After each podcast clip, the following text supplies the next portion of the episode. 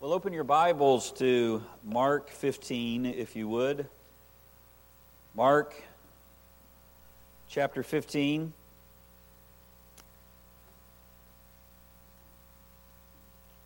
Easter is the day the church has traditionally set aside to, to rejoice in the in the gospel, and in particular the, the death and resurrection of our, our Lord. We we celebrate these truths every Sunday, but it is the explicit focus of, of Easter.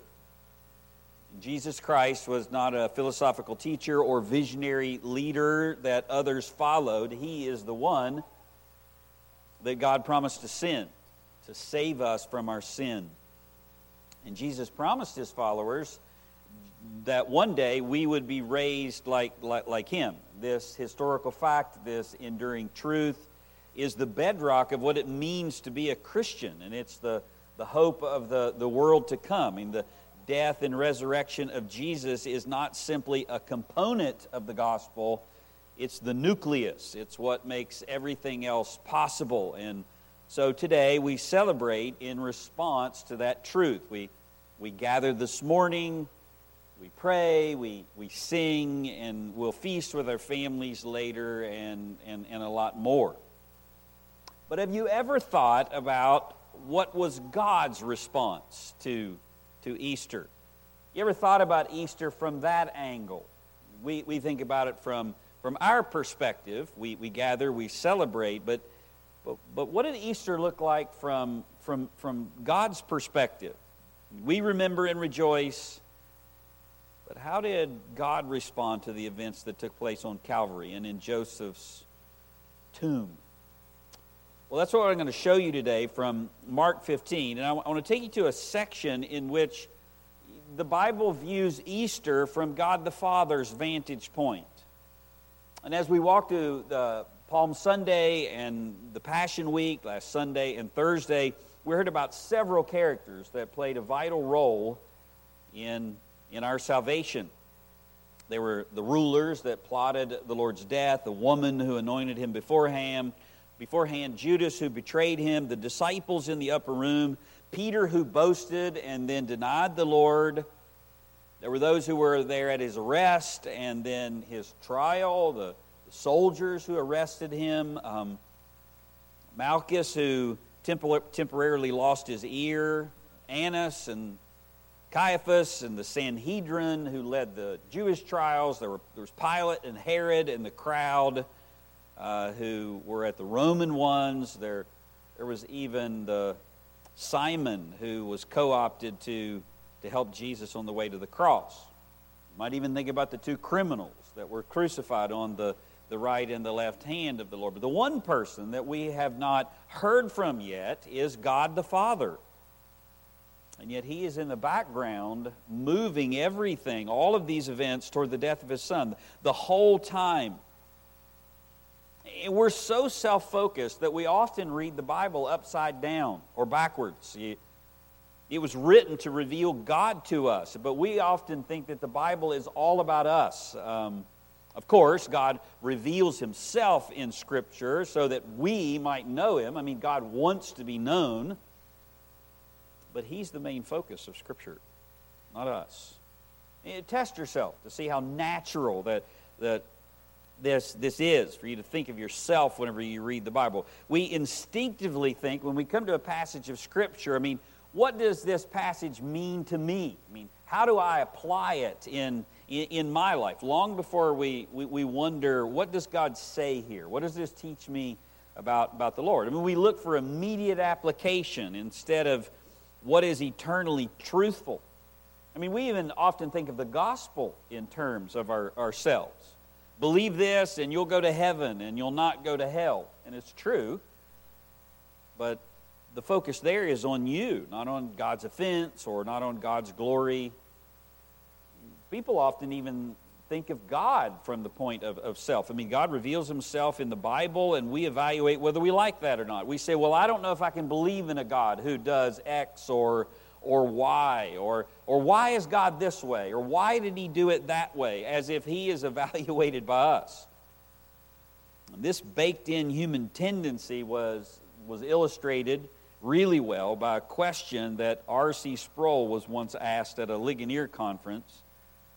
During a Q and A, the, the, the question comes in, and then there's a panel of people who are supposed to respond to it, and so it's kind of a moderated question. It's not just speaking from the floor. And so here's the question that comes to the panel that, that R C's part of, and the question says, since God is compassionate, long-suffering, slow to anger, and patient, why then, when man first sinned, was his wrath and punishment so severe and long-lasting? And after the question, the panel kind of sat there in silence just for a second, and, and after a short pause, R C pulls the mic up to his mouth and, and says, time out. That God's punishment of Adam was so severe? The creature from the dirt defied the everlasting holy God. After God had said, the day that you shall eat of it, you shall surely die. And instead of dying that day, he lived another day and was clothed in his nakedness by pure grace. And at the consequences of, of a curse supplied for quite some time, the, the worst curse would come upon the one who seduced him, whose head would be crushed by the seed of the woman, and the punishment was too severe. He said, what's wrong with you people? This is what's wrong with the Christian church today. We don't know who God is, and we don't know who we are. The right question is, why wasn't it infinitely more severe? If we understand our sin and have any understanding of who God is, that's the question. That's how Sproul responded. But that's where our hearts go, isn't it? If left unaided, unaided by, by something outside of us, like the Bible, which is why we have our scriptures open this morning, because in front of us is the, the, the very words of God. And it calls us to stop thinking about ourselves and start thinking about the Lord. And it does that by showing us who God is and who we are. We're not little gods who have the right to self-rule and to be worshipped, but a creature who was made from the dirt, accountable to the one who made us, who is gracious and compassionate and slow to anger, or the punishment would be much more severe. So today I want to show you the cross from God's vantage point. It's an angle that you might not normally think of. It's from the top down instead of the bottom up. It's from the vantage point of heaven rather than earth, and it's in Mark fifteen, verses thirty-three through thirty-nine. The Father visits Golgotha in our passage today, and when he does, it's a terrifying and glorious scene. Mark fifteen, verses thirty-three through thirty-nine, that Paul read for us this morning, is the high water mark of the crucifixion. It's when darkness comes to the land of Israel. It's when all the fire of hell comes bearing down upon the Son, and it's when he completes his atoning work. The Bible says at the sixth hour, which is noon, all of Judea went black, and it remained dark for three hours as God comes to Calvary. And the scene reveals to us the Father's response to the cross. And there are actually three replies from the Father in total to the cross. And we'll call it three responses of the, of the Father to, to Calvary, or to the cross. The first response is seen in the catastrophe of darkness that fell over the land. That's in verse thirty-three. The second is found in the reason that Jesus cries out in desolation in verse thirty-four. And the third is found in the contrast of, of, of descriptions that of, of what just happened. That's in verses thirty-five through thirty-nine. One's from the bystanders, one's from the Father, and then one's from the centurion, who kind of wraps up this, this scene for us. He makes a declaration at the, at the end. Let's look at the response of, of darkness. Look, if you would, at verse thirty-three. It says, when the sixth hour came, darkness fell over the whole land until the, the ninth hour. The, the sixth hour would be would be noon. According to the Jewish day, uh, the Jewish day began at six a.m. My day began before that this morning, like some of, of yours. So six a.m. the day begins, and in this passage that we just kind of parachuted in the middle of, it's high noon. It's it's it's midday. It's it's when the sun is at its brightest and, and its hottest point. And Jesus was placed on the cross at nine a.m. And so the third hour, darkness falls over Jerusalem. Luke twenty-three forty-five says the sunlight failed, literally. Darkness fills uh, the entire interval uh, between now and, and the death of, uh, of Jesus. Now imagine, if you would, it's noon. It's in the, in the middle of the day. It looks like it's going to be a sunny day today, a beautiful day today, even though it started very cold.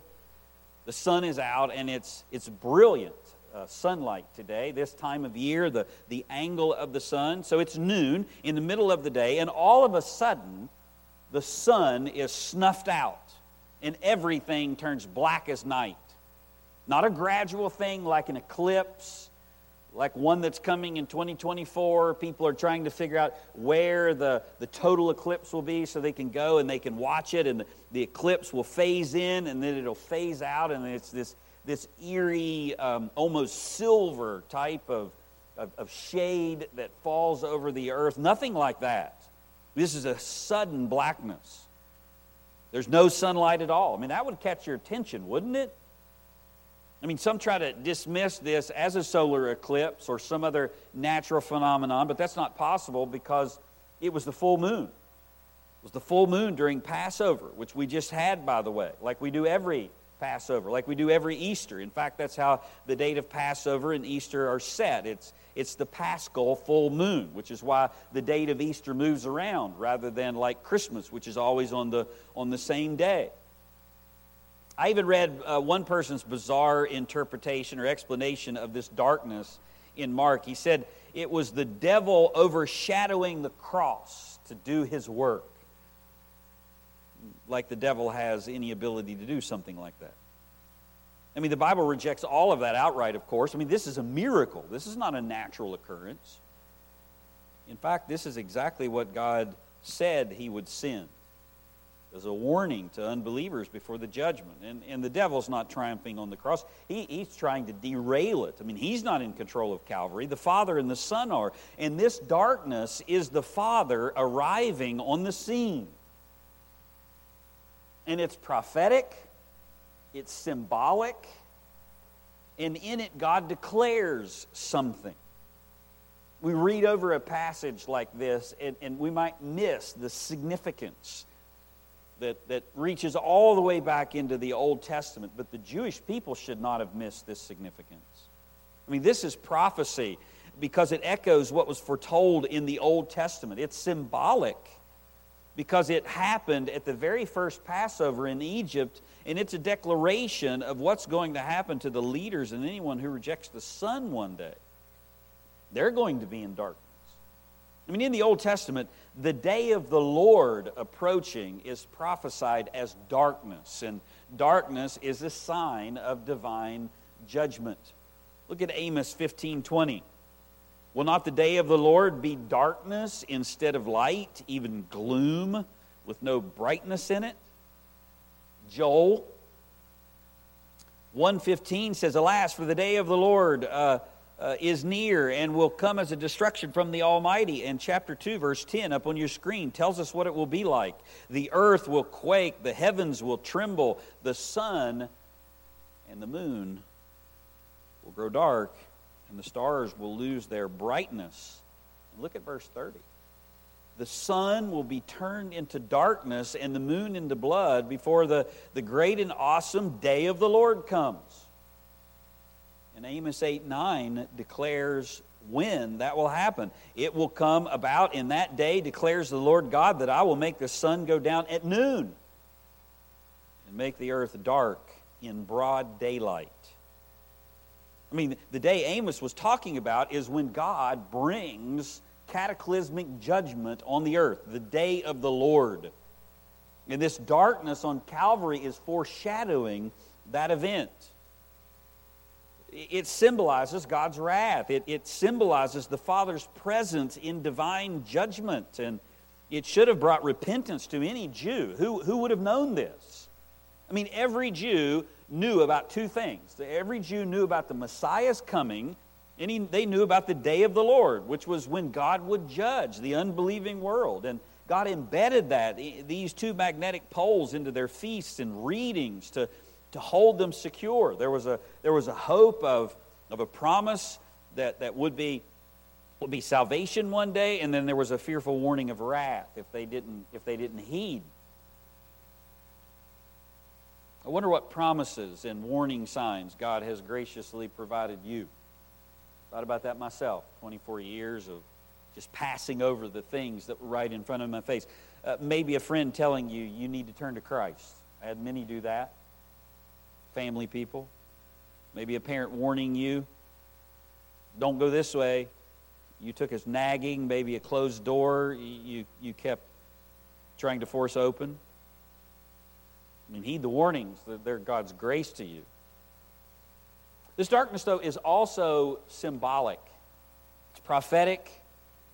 It's also symbolic. I mean, don't forget what week it is. This is the Passover.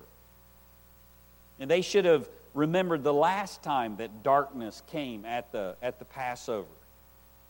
And this current darkness that's happening during the cross happens right in the middle of the feast. I mean, there were there were millions of people, or a million or so people in Jerusalem, and Passover lambs are being slaughtered. And it goes dark. You can't just flip the light switch on if you're in the middle of the temple practicing the sacrifices. I mean, think about that. You remember what happened during the, the first Passover? Exodus ten. It says, "Then the Lord said to Moses, stretch out your hand toward the sky, that there may be darkness over the land of Egypt, even a darkness which may be felt. So Moses stretched out his hand toward the sky, and there was thick darkness in all the land of Egypt."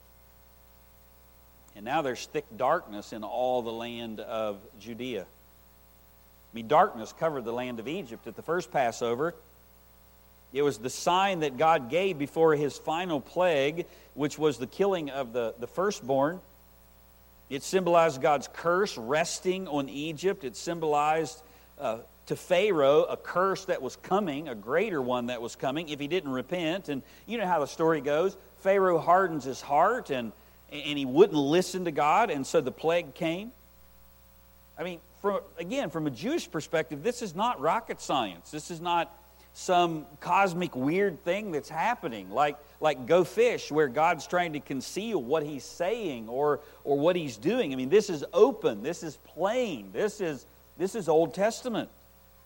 And the same darkness now rests on the land of Israel at the final Passover as Jesus is on the cross. I mean, there's so much symbolism. Bondage in, uh, in Egypt in the Bible is a metaphor for sin. I mean, God's deliverance from Egypt is a symbol of God's deliverance from, from our bondage to sin. And now God is about to curse his own firstborn for them, to bring about the death of his own firstborn rather than the firstborn in Egypt. And before he does, he warns his own people not to harden their hearts like, like Pharaoh did. Do you see the amazing, unfathomable grace here? I mean, the cross is filled with opportunity after opportunity, pleading after pleading to, to stop and turn around. And God's still doing that today. I mean, this message is a is a plea to, to listen to God's Son and, and not harden your heart. And sadly, the leaders of Israel were, were just like Pharaoh and rejected even this final call. So So God declares their end, and the, the sudden darkness is also a sign that, that they requested in, in verse thirty-two. It's a confirmation of the, of the words of Jesus in, in the trial as well. Look at verse thirty-two. Look at what they say in verse thirty-two. It says, "Let this Christ, the King of Israel, uh, now come down from the cross so that we may see," there's the desire for a sign, "and believe."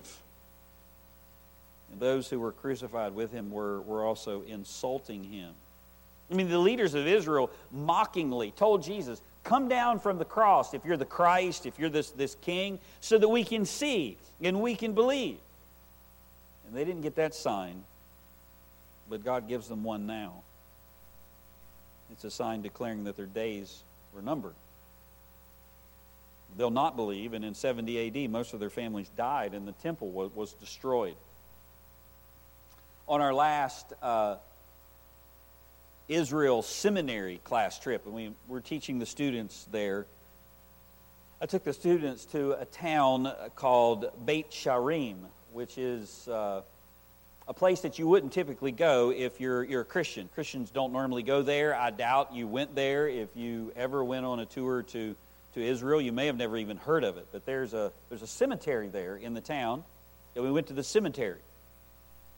And I, I take them there for several reasons. One is it contains a number of burial boxes, uh, sarcophagus that goes from several centuries, and you can see how burial changed over over the years. Another reason, uh, Rabbi Judah, the one who compiled the, the Mishnah, uh, is buried there.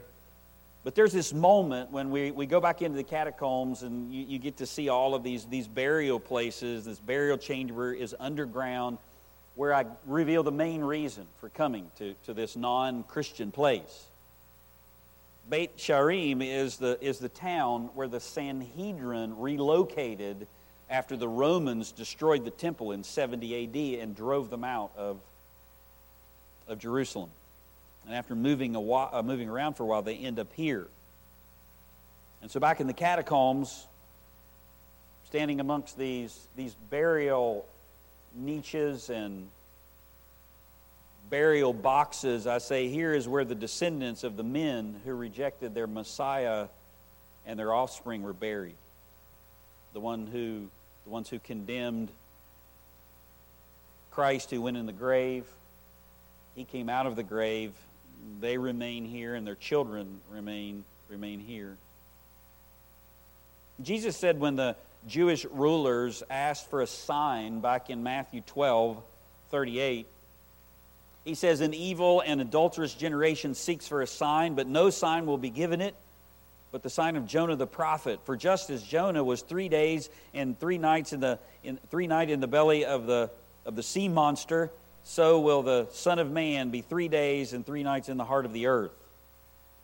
But, it, but he didn't stop there. He says, the men of Nineveh will stand up with this generation at the judgment and condemn it, because they repented at the preaching of Jonah, and something, someone greater than Jonah is here. Now watch the tenses of that passage that's up on your screen. It says, at the judgment. That's in the future. It says they will condemn this generation. That's, that's future, but he's declaring it right now. And he says why. Because the Ninevites in the past, they repented at the message that the Jewish people right now won't. And you had a greater messenger than Jonah. Nineveh repented at Jonah's preaching, and you'll not repent at the Son of God's. And you won't believe if I get off the cross, and you won't believe if I rise from the dead. So here is the sign for you. It's darkness, and it's the one declaring your end. And God didn't bring judgment on them right then, because he was pouring out his judgment on his Son, but the sign was a declaration of what was coming in the future, just like this prophecy. And it's the same thing that Jesus already declared to them in the trial. The Father just confirms it in the darkness. Do you, do you remember in the trial of Jesus? We haven't read this passage, but you, you'll rifle back through your, your memory. You remember when, when they're looking for a witness to corroborate the, the testimony, they're bearing false witnesses against Jesus in the trial, and, and they can't, they, this one says this, this one says that, and Caiaphas senses the outcome of the trial slipping away because they can't get two witnesses to to to, to agree. So, so he steps forward. He's been silent up to this point. He steps forward and demands that Jesus tell him, are you the Christ, the Son of the Blessed One? And Jesus answers and says, I am.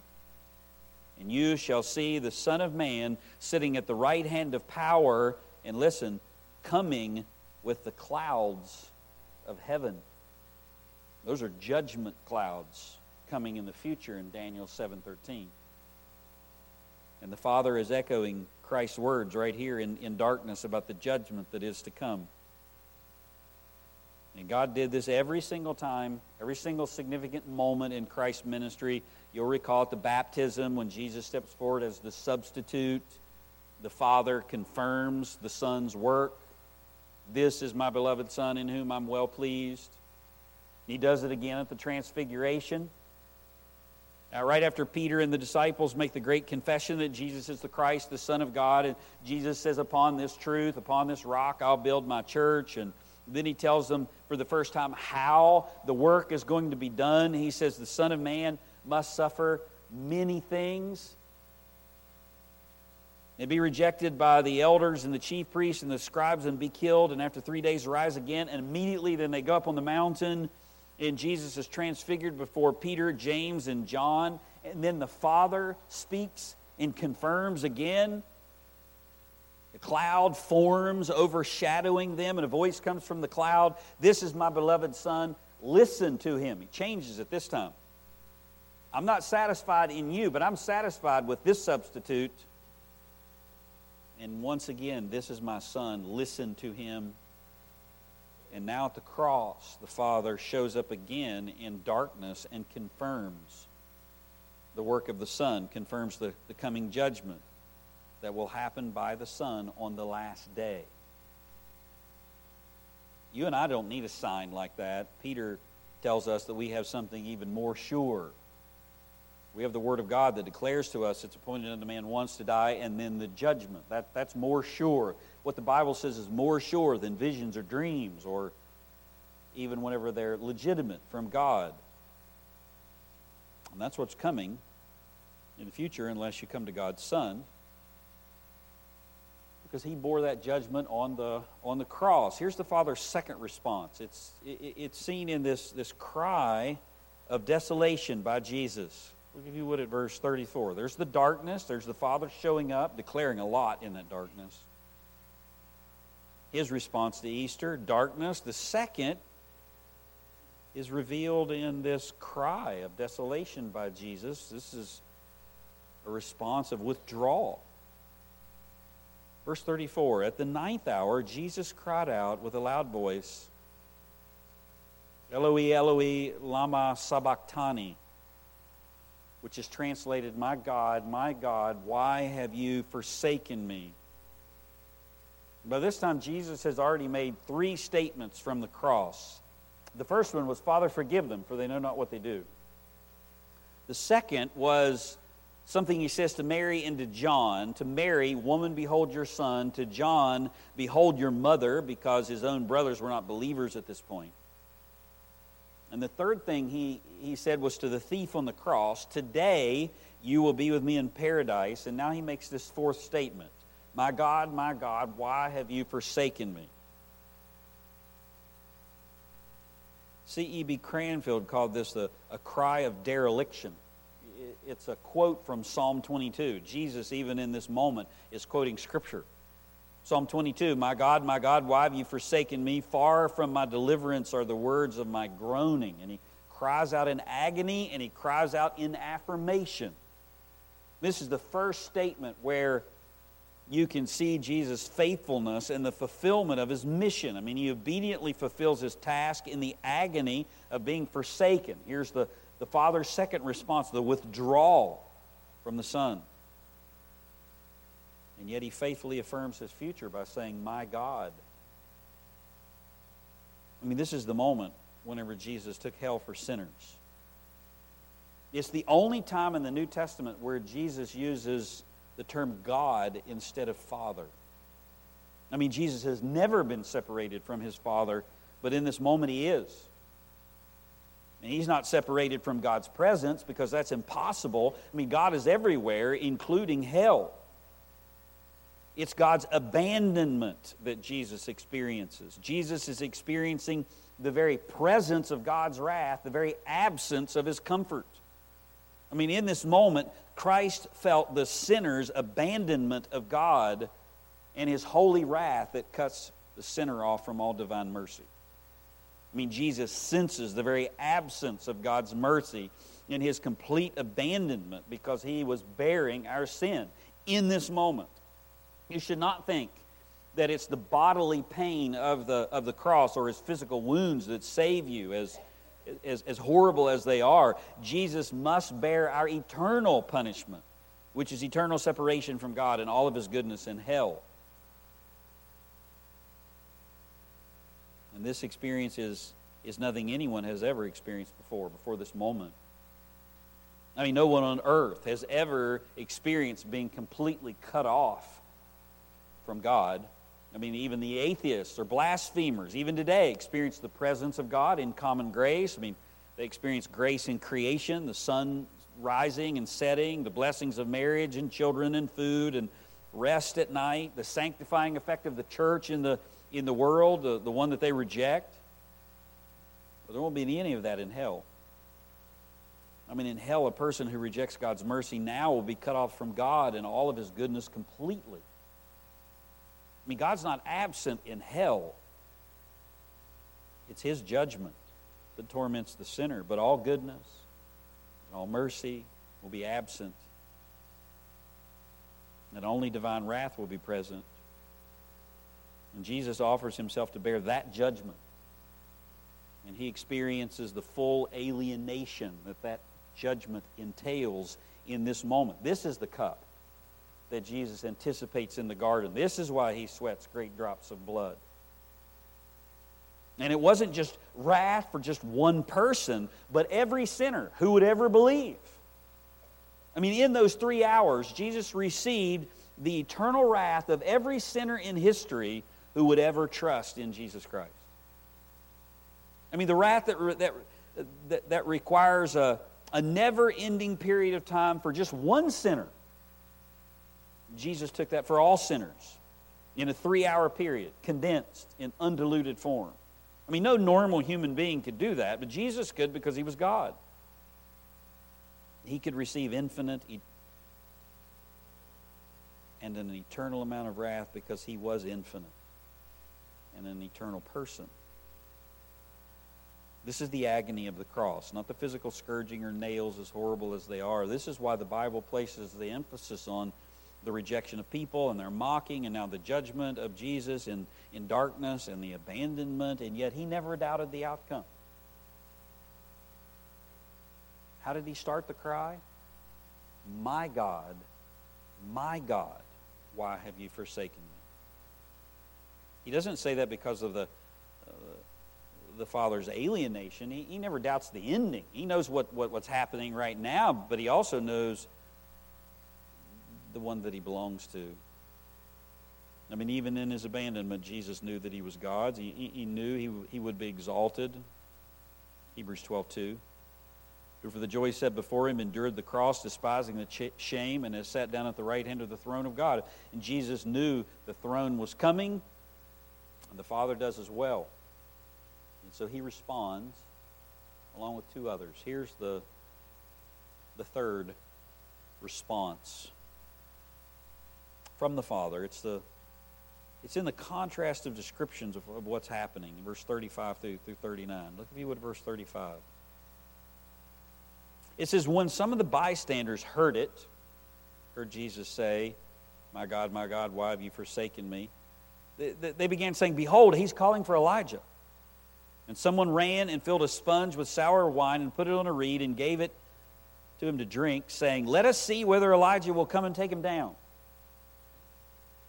There are three responses between now and verse thirty-nine. This, these closing moments of the cross, there are three responses to what's happening at Calvary. People are interpreting it in different ways. Three distinct people. There's the, the detractors' question. This one, let's see what, what will happen. Then there's a declaration by the Father in verses thirty-seven and thirty-eight, and then, then there's the centurion's deduction. Mark says the bystanders, which includes the crowd and all the leaders of Israel. How, how will the people witnessing the supernatural darkness that covered the land for three hours respond? Will they, will they repent at the Father's presence? And then see the suffering servant? Well, right here, the minute that the darkness subsides and they heard Jesus cry, they, they begin their mockery again. They heard Eloi, Eloi, and they thought that he was crying for Elijah. I mean, Jewish superstition is that Elijah will show up and help the righteous when they're in need. And you, you might remember that Elijah never never died. He was taken up, up into heaven. And, and so the Jewish superstition is anytime a righteous man is in trouble, he can call on Elijah, and Elijah will come and minister to him. And And they think that that's what Jesus is doing here. They're, they're saying he's calling for Elijah to come to rescue him because he's the righteous one. Let's see if he comes and saves this righteous one. Still mockery and sarcasm, even after the darkness. And they even give him a drink to keep him alive a little longer, to wet his mouth so they can hear what else he'll say. And Elijah doesn't show up, but God does. In a profound way. Look at verse thirty-seven. And Jesus uttered a loud cry and breathed his last, and the veil of the temple was torn from top to bottom. And there's the Father showing up once again, once in the darkness, once in the withdrawal, and once in an act in the temple. It says he cried and breathed out his last. Do you know when he cried? John nineteen thirty tells us, it says, therefore, when Jesus had received the sour wine, he said in a powerful voice, it is finished. It's accomplished. And then he breathed his last. And John says he bowed his head and gave up his spirit, not as a victim, but a victor. I mean, this is not a man suffocating or succumbing to death's grip. This is a powerful and purposeful cry declaring that the course is completed. He makes one final statement in Luke twenty-three forty-six, into your hands I commit my spirit. MacArthur said, he said three things before the darkness. He says nothing during the darkness. And he makes four statements after the darkness. And then he breathed his last. And he breathed his last doesn't mean that he gave up. It mean that he, means that he chose to die at that moment. And think of it. He's just borne God's full fury and eternal hell concentrated in three hours, and he's still alive. He's still fully aware. He's still speaking. He died while in complete sovereign control over the moment. No man took his life. He willingly laid it down. And if he lays it down, he has the power to raise it up again. And he does. And once Christ declared his work was accomplished, he left the body that was prepared for him in the incarnation. And when he did, the Father responds and describes what just happened on the cross. Verse thirty-seven says, the veil of the temple was torn in two from top to bottom. The bystanders see the cross as nothing but a joke. The Father declares it's the end of the old covenant and the opening of the new. Now again, don't forget what's going on in the background. I mean, this is right in the middle of Passover. The priests are in the temple sacrificing the Passover lambs. And the veil was torn during the Passover with a temple full of priests and full of blood. I mean, they're not in the holies of holies, but they're outside of it and ministering the Passover sacrifices.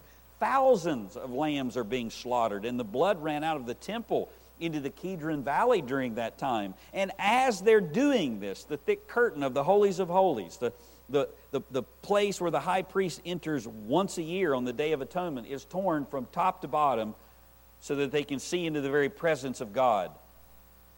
And the cur- curtain was purposeful, because no one had direct access to God in the Old Testament. You needed a priest, and you needed to go to a certain place, and you need something to get you there. You had to go through the priesthood. A sacrifice was needed to cover the sins, and the high priest was only allowed in there once a year, and then to quickly sprinkle the blood and then back out.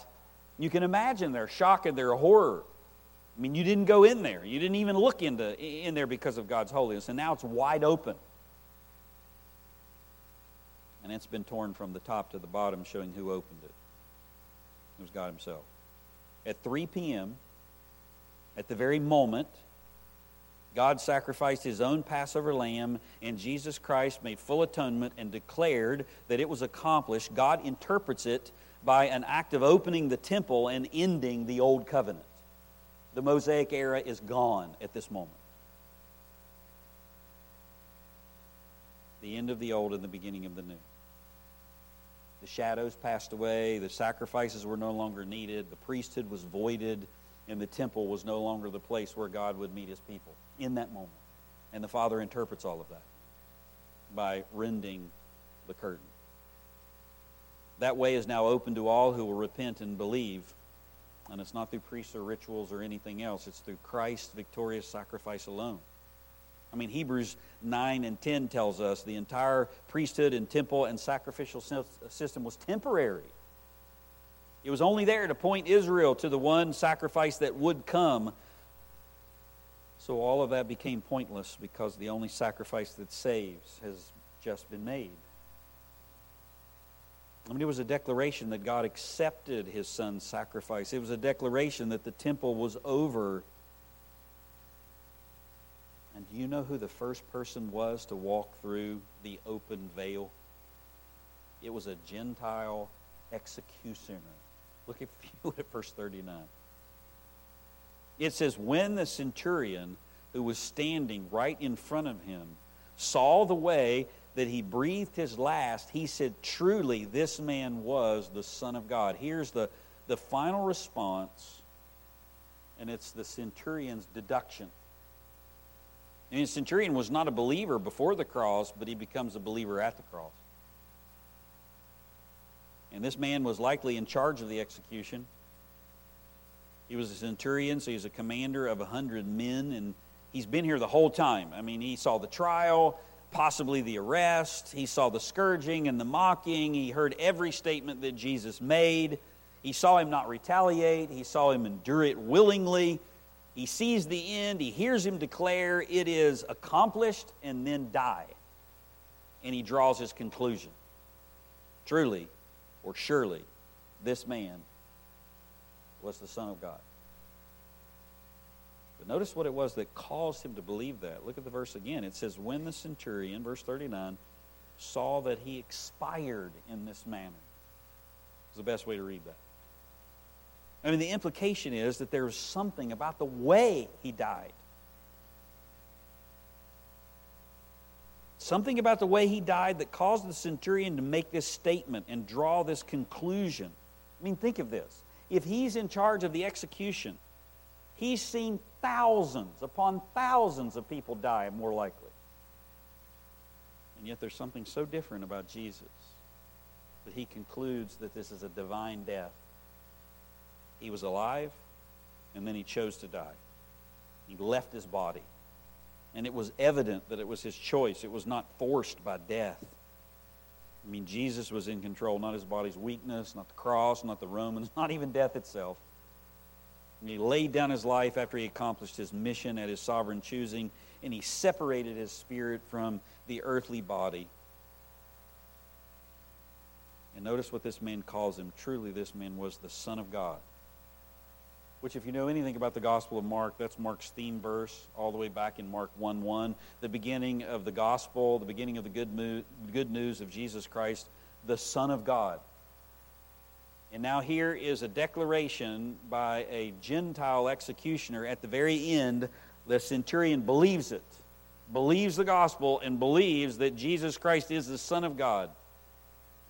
The first two people saved at the cross were a blaspheming Jew on one side of the cross and an unclean Gentile at the foot of the cross.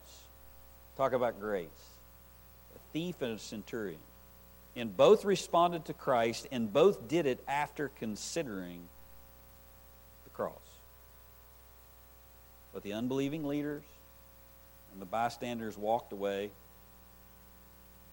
and they're buried.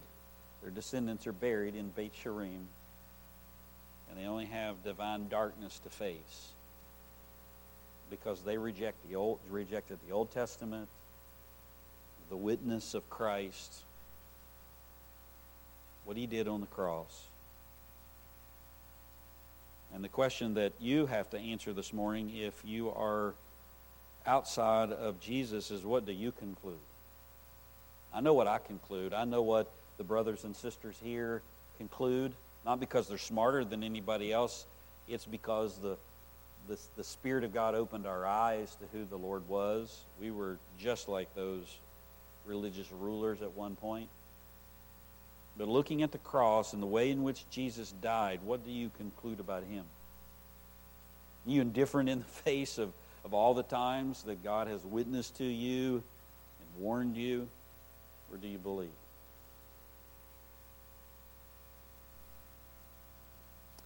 Hell is dark because it's the absence of God's mercy and the presence of God's judgment. And heaven has no need of light because the glory of the sun shines from the throne, and which you will experience depends on what you conclude about Jesus and his cross. And I guess the moral, if there is one, of this passage is don't follow the Jewish leader's path. This same Jesus that died this way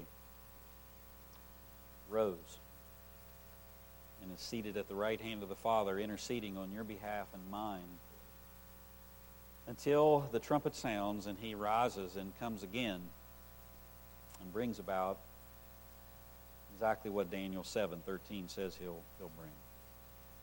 Let's pray. Father, I'm so thankful for your word and the insight that's there. I am so thankful that you give us a book that reveals to us who you are and who we are, so we would not to think too highly of ourselves or too lowly of you. The question is not why was the judgment so severe. The question is why it's not even more severe.